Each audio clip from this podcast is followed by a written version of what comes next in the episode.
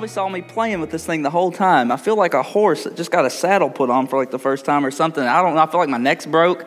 I feel like I can't move in this thing. So if it falls off, I'm just going to keep going and roll with it. So if you came this morning expecting a formal something, I'm a youth pastor. Formal's not in my vocabulary. So um, I'm just going to throw that out the window right now.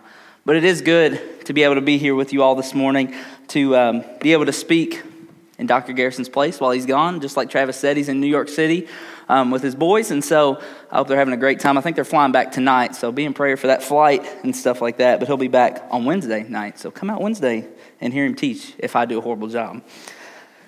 Today, you probably saw in the bulletin, it just says John 15.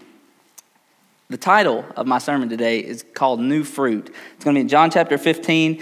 And if you're a note taker, you probably freaked out when you opened your bulletin and didn't see the sermon note outline thing. Some of you are like, we put those in the bulletin. Um, you know, it's okay. I don't take notes very well, but for those of you who do, I apologize. But the points will be on the screen if Travis follows along with me this morning. This morning, I just simply want to talk about what our purpose is and how it's very, very simple from God's point of view. Just as a grapevine, we're going to talk about the vine here in a second. That's what this passage is all about. Just as a vine must do, the main purpose of our lives is to produce fruit. Even more fundamental of a lesson, we must never forget that the owner of the vineyard is in charge. You know, the vines in the vineyard aren't in charge of the vineyard, the vine dresser is. We're going to talk about that. He's in control and focused on receiving just as much fruit as possible from that vineyard. So today, John chapter 15 is where we're going to be at. But before we get there, to kind of the prelude, preface this real quick. John chapter 15, I want you to think about where we're at here in the New Testament.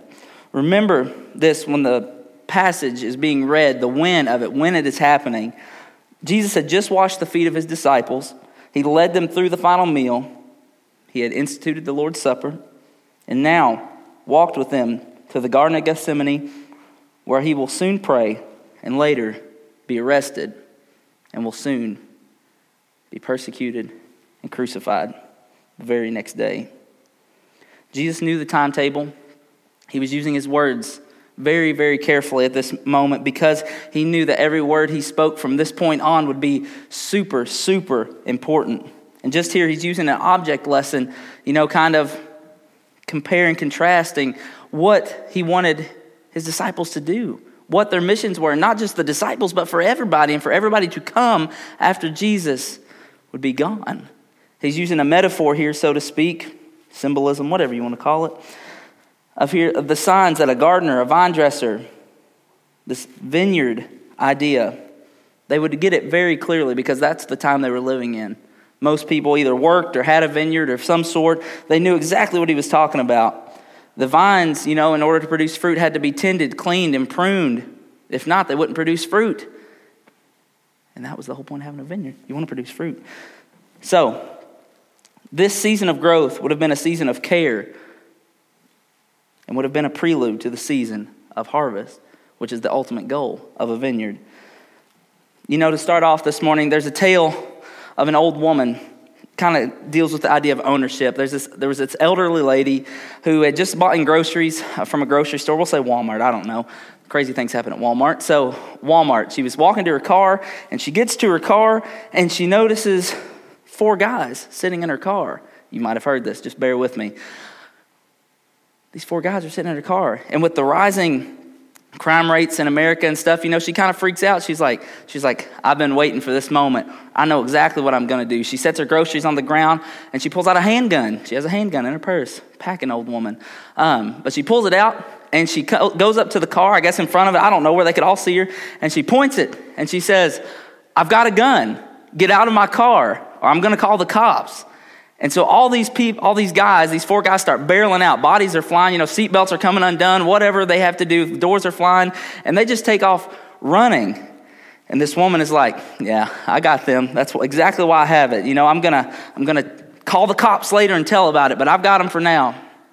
So these guys are running. This old woman picks up her groceries. She gets in her car and she grabs her keys. Obviously, she's a little frantic you know, I guess, even though she's the one who had the gun. Don't really know why, but she's a little frantic, and so she, she's trembling, you know, and she's thinking that's what it is, and she can't get her keys in the car. And then come to find out, looking over, there's an identical car that's like four cars away. And sure enough, she goes and puts the key in that one, and it starts. She had mistaken her car for someone else's car and had just committed robbery, just like she had been trying to avoid these guys doing. And so she packs up her stuff, she gets in her car, and she goes to the police station. And the desk sergeant sitting there, she tells him the story, and of course, he's just laughing. And she looks over to the left, and here are these four guys who are trembling in their shoes or whatever they're wearing, literally shaking and crying, some of them. And she said, and they said, and they said, oh, it was just a big misunderstanding. It's okay, like we're not going to press charges or whatever. But so, the lesson to this story is just simply that be sure you know what you own.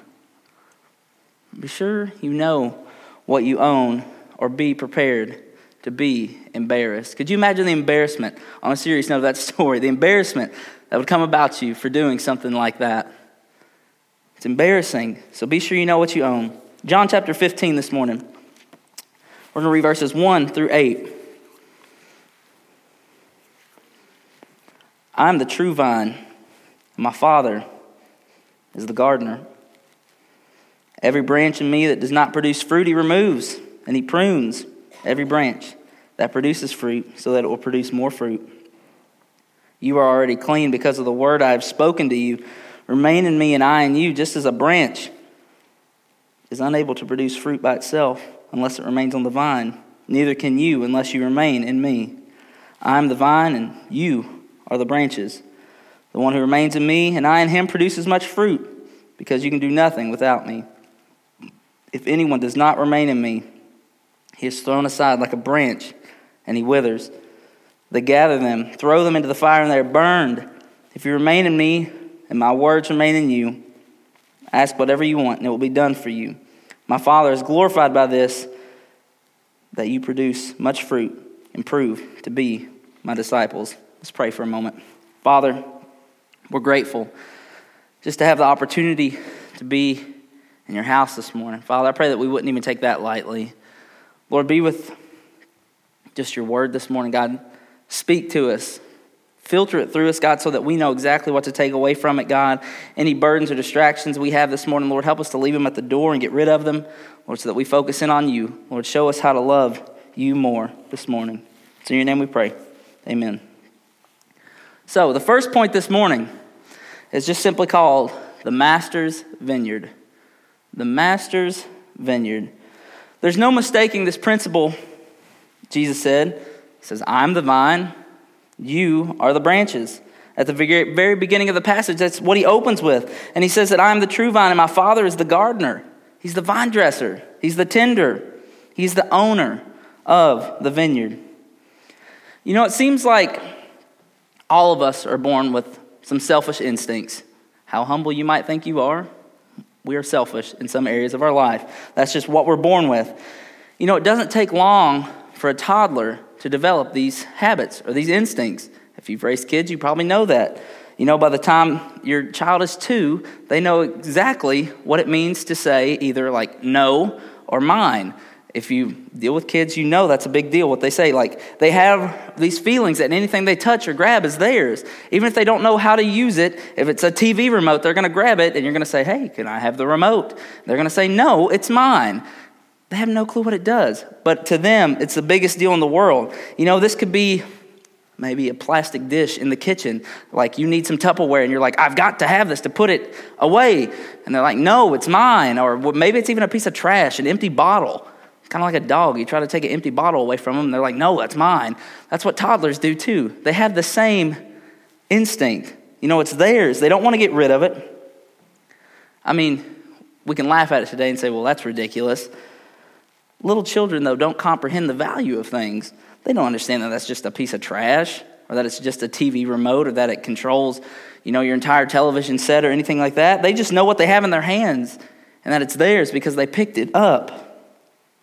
Children don't understand the responsibility, time, earnings, or value of things, but they immediately understand the concept of possessions.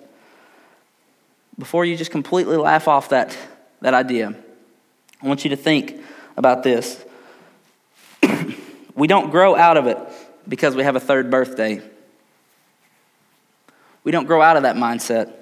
By the time a person is 30, 50, 70, he usually has a chance to look up to heaven and look at God and say, But God, it was mine.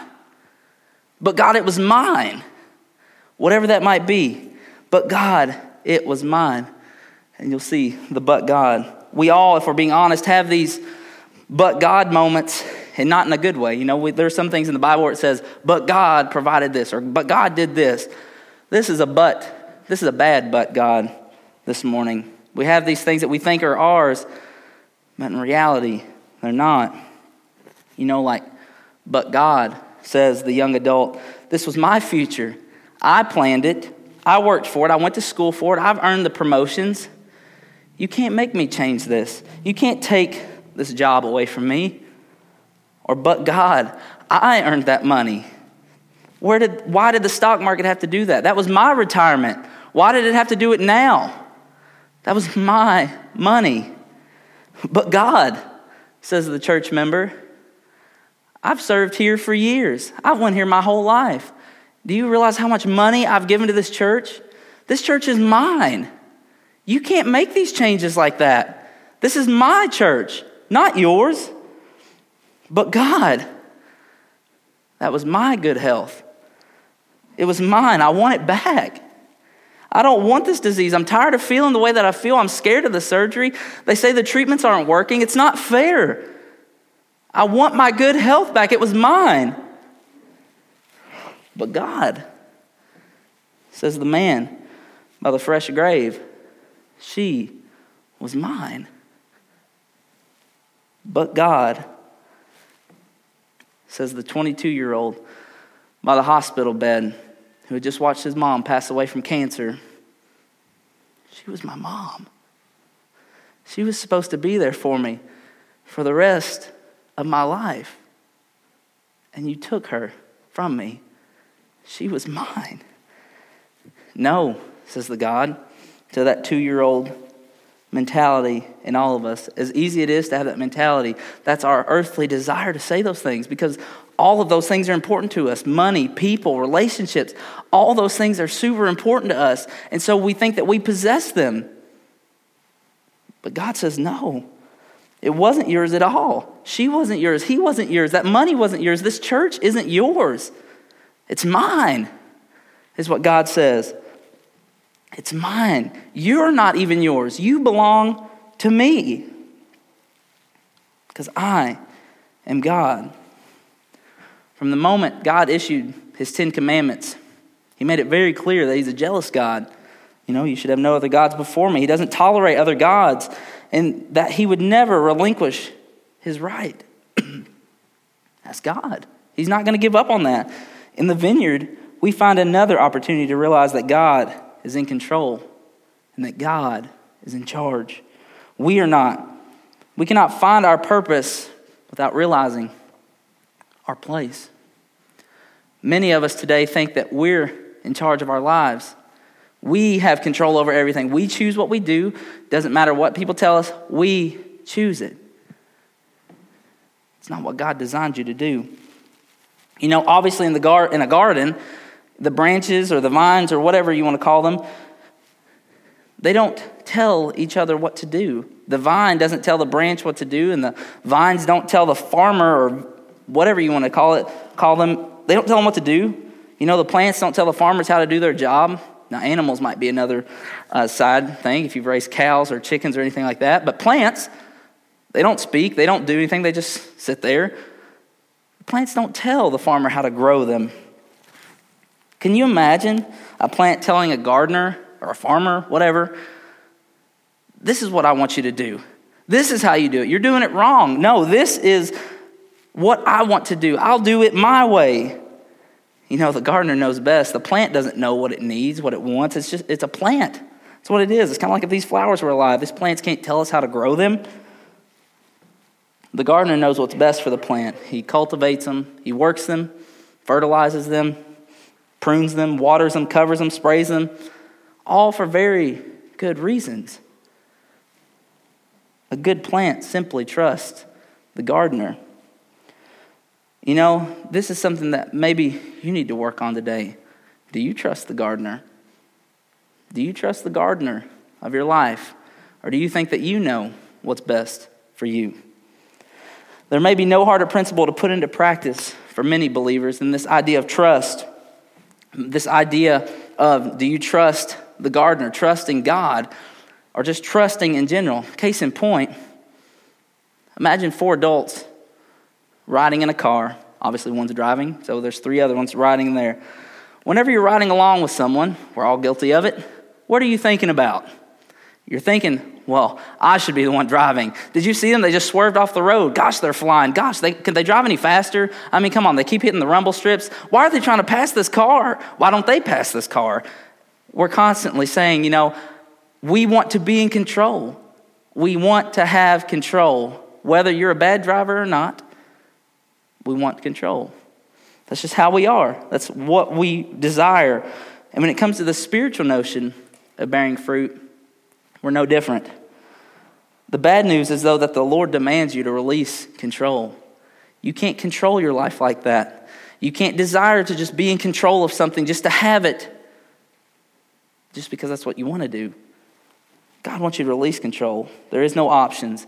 You and I have no other move because that is the only one to do. We have no right to tell God how to do his business, just like the plant has no business to tell the farmer how he needs to grow. So that's the bad news. You have to give up control. The good news is that means you don't have to carry the weight of being in charge, the weight of being in control, all the burdens that come along with, well, did I make the right decision? Am I doing this the right way? Are you sure that I made the right decision in pursuing that?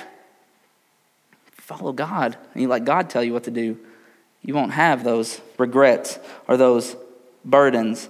Your only job is to just simply bear fruit. Do you trust the gardener this morning? Second point simple bear fruit. That's it. Our main job here on earth is to bear fruit. It's impossible to miss. It's right there in the scripture. Bearing fruit is our job of the major application points in the lesson that Jesus was giving, this is one of his main commandments through this passage. It says, Your purpose is to bear fruit, and the mission of your life is to discover how you're going to go about that process. That This time, simply, simply an excellent opportunity for you to ask yourself those questions God, why was I born? Not in a bad way, but you know, what is my purpose here? Why was I born? This is the season to look at that question to find the answer. And if you've not already found it, turn to Jesus to ask those questions. Because so many of us just say, well, I want to do this. I'm going to go do this. And I'm serving the church. You know, I'm giving money to the church. So this is what I'm going to do. I'm in control. It's all is good. But are you bearing the fruit that God wants you to? Our lives are simply about bearing fruit. It's a very, very simple point. You're like, that's, that's not all to it. Yes, that is. That is all to it. Our lives are about bearing fruit. Third point this morning a lifelong journey.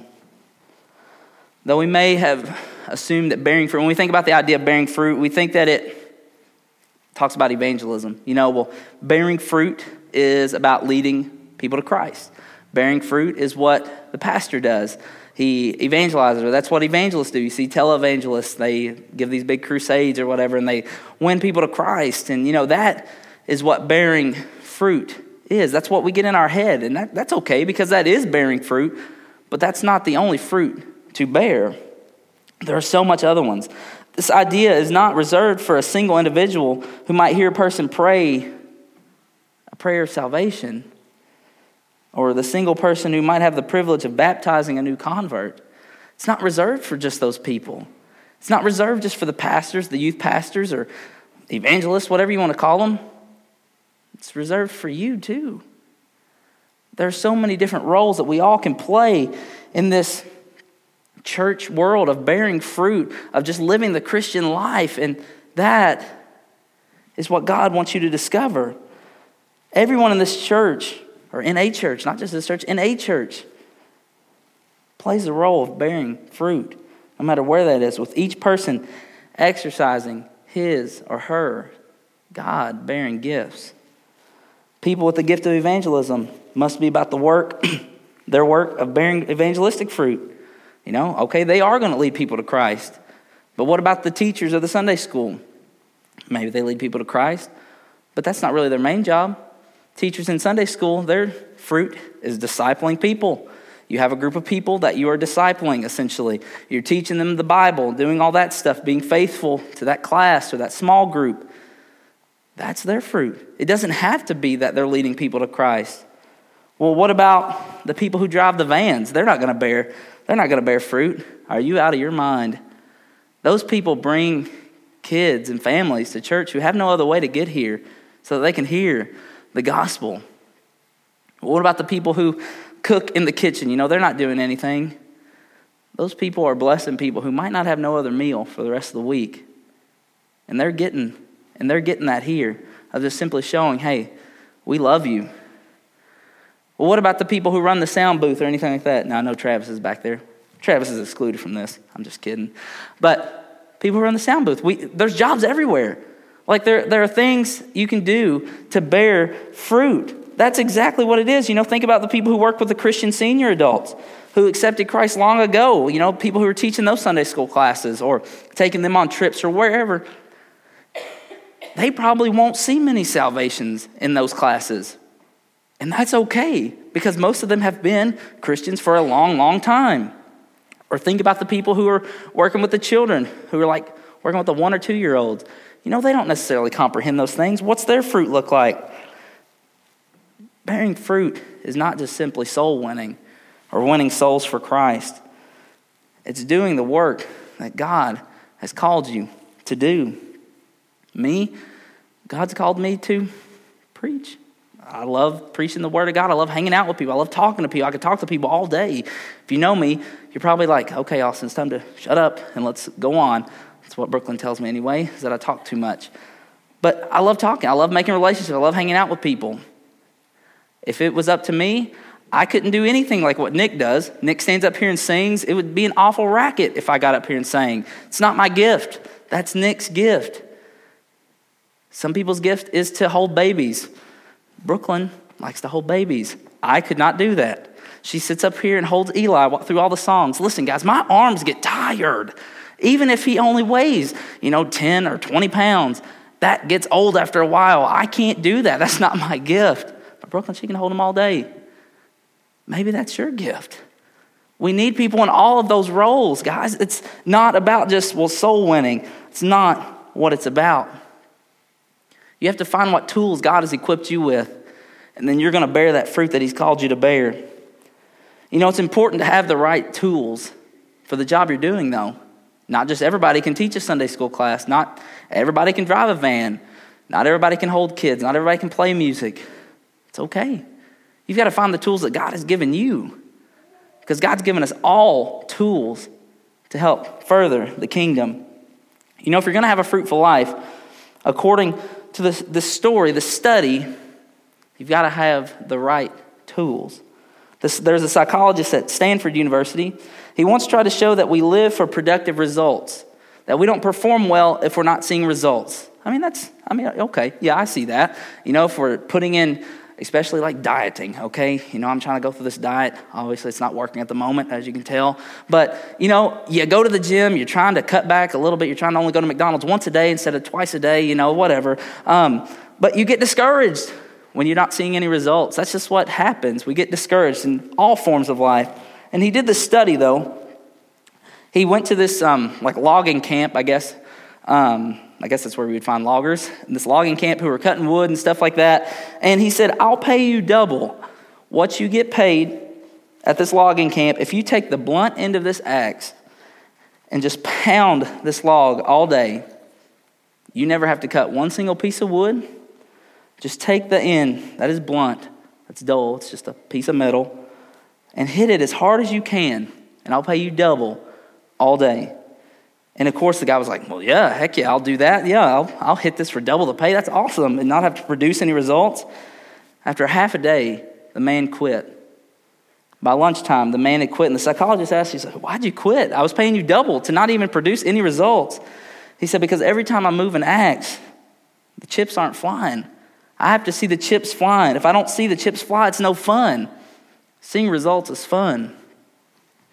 It's not fun to teach a Sunday school class all your life and never see results. It's not fun to preach your whole life and never win anybody to Christ. It's not fun to play guitar your whole life and never get any better than you were at 18, maybe. It's about producing results. We get discouraged about all this. Jesus didn't simply command that we bear fruit, He promised us the gift of the Holy Spirit. And Jesus has equipped us with different gifts to produce results. You have to find those gifts, though. Maybe your gift isn't driving a van or teaching a Sunday school class or holding babies. Maybe it's one of the other things. Maybe it's working in the kitchen. Maybe it's cleaning tables. Whatever it is. Maybe it's greeting people. We all have a role somewhere. We all fit in somewhere. He gave us these gifts, and the gifts of the Holy Spirit. The gift of the Holy Spirit is what gives us these other gifts. Each of us is distinct in the body of Christ. While some may have the gift of evangelism, others may have the gift of teaching.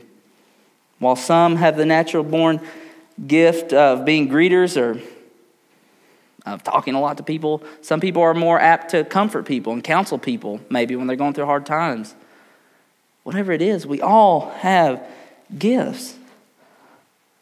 And all these gifts lead up to the command that Jesus has given us, and that's to love one another.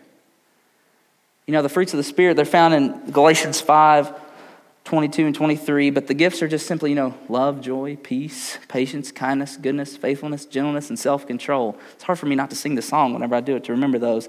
But those are the fruits of the Spirit.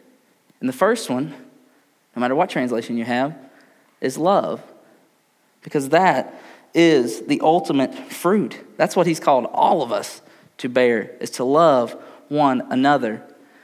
And God has given you gifts to serve wherever, to love people.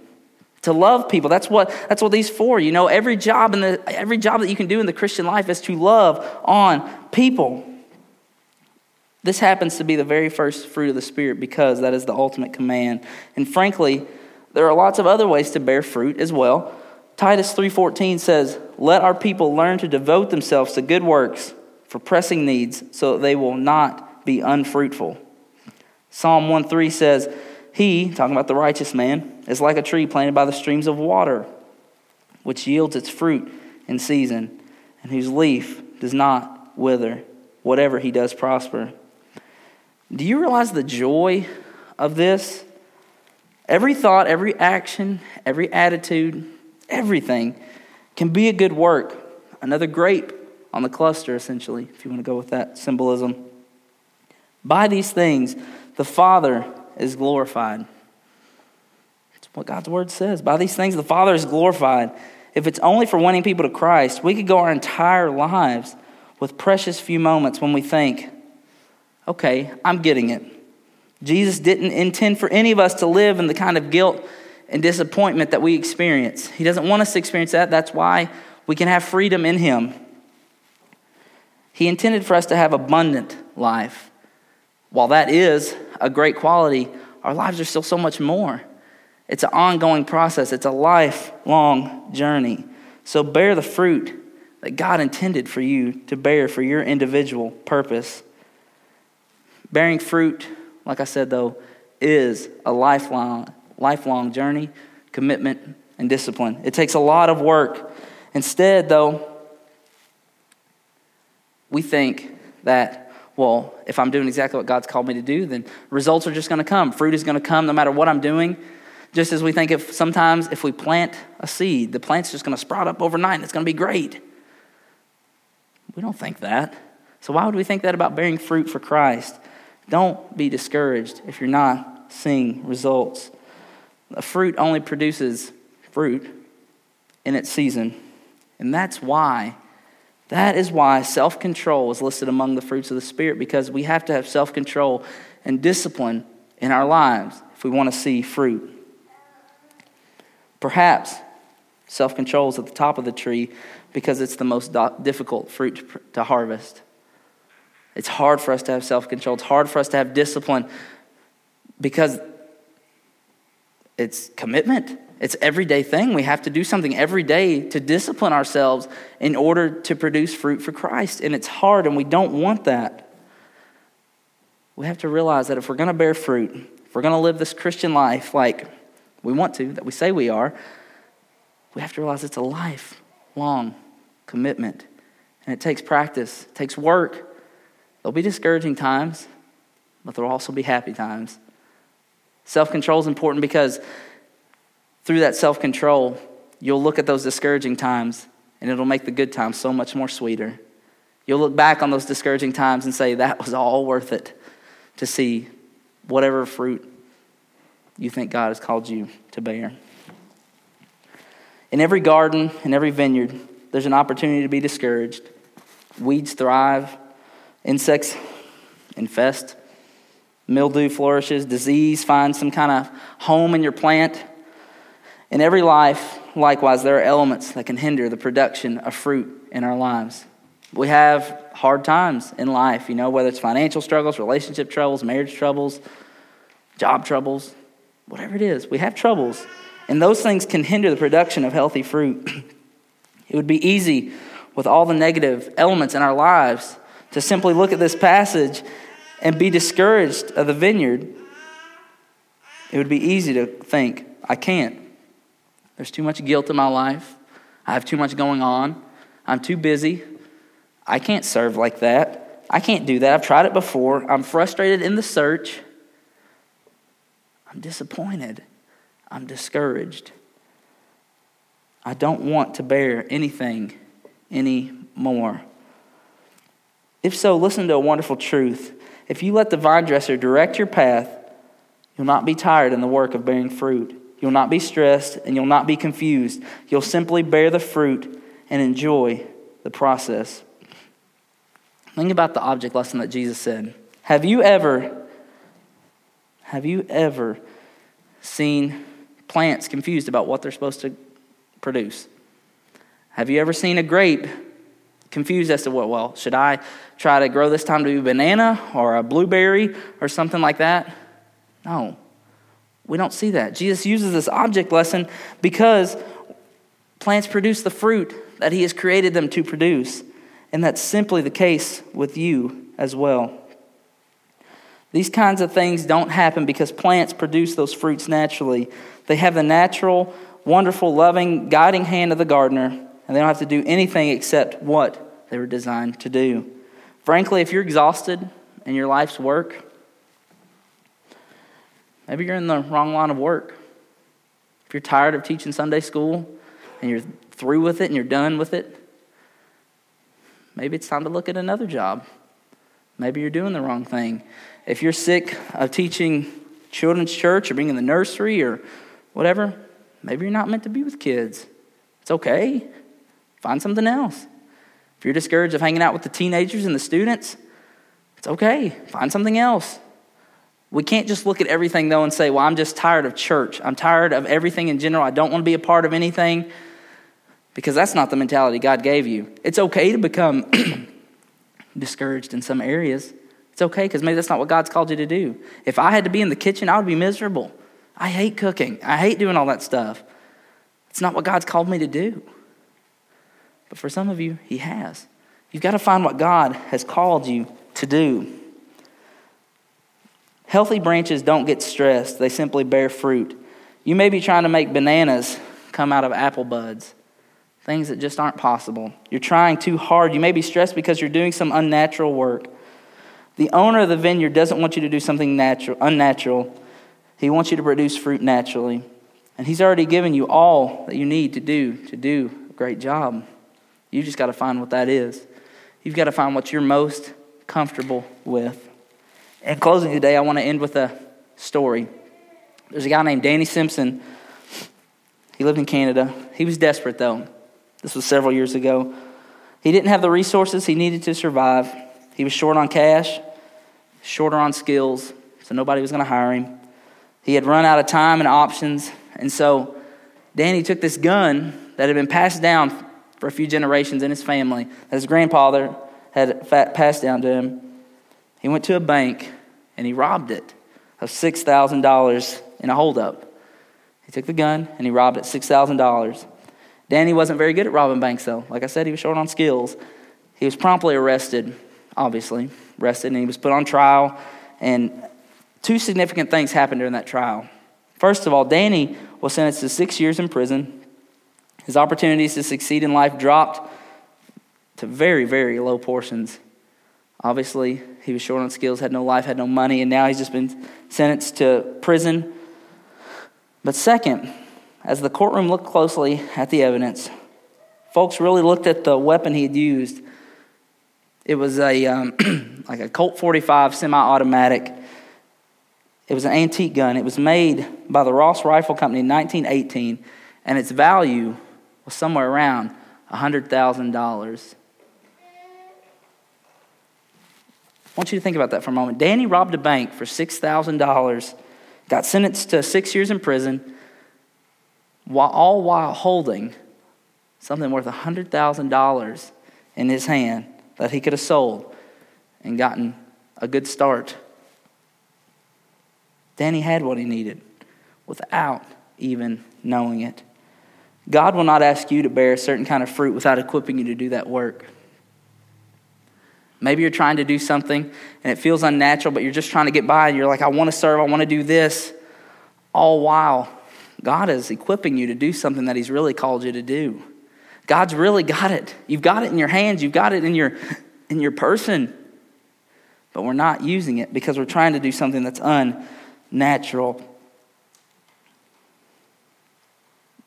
No matter the question, the answer is in the Bible we ask God so many questions of, well, God, I just can't find my place. I'm tired of it. I don't want any more of this.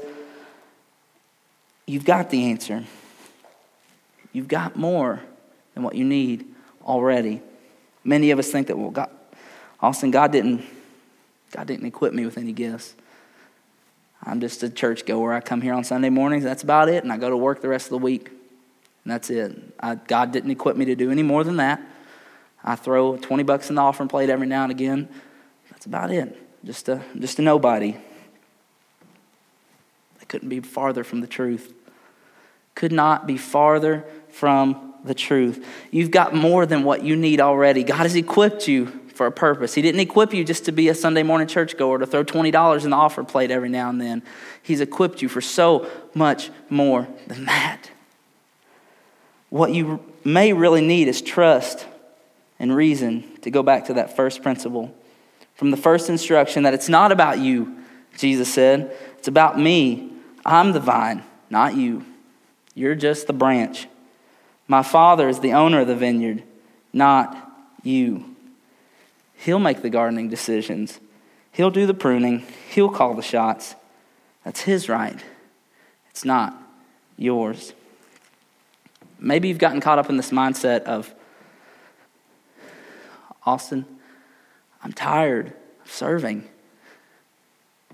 I've served this church for so many years, and whether it be with children or with youth or in the kitchen or driving vans, whatever it is, I've served this church for so many years. I need a break. I'm done. I'm done completely. I don't want any part of it. I'm just going to come to church whenever I can, but I'm done serving. Or maybe you've gotten caught up in the mentality of, Austin, I've given this church so much money over the years. I've gone to this church my whole life. I'm going to call the shots around here. I call the shots around here, not, not, not these other people who don't give any money, or not these people who just come in here and just think that they run the place. Not the pastors, not anybody like that. I give money here. I'm going to call the shots. Get over yourself. Get over your self loathing because that is not what God has called the church as a whole to do. God did not put any single one person in charge of anything. God has not called you just to be lazy for the rest of your life.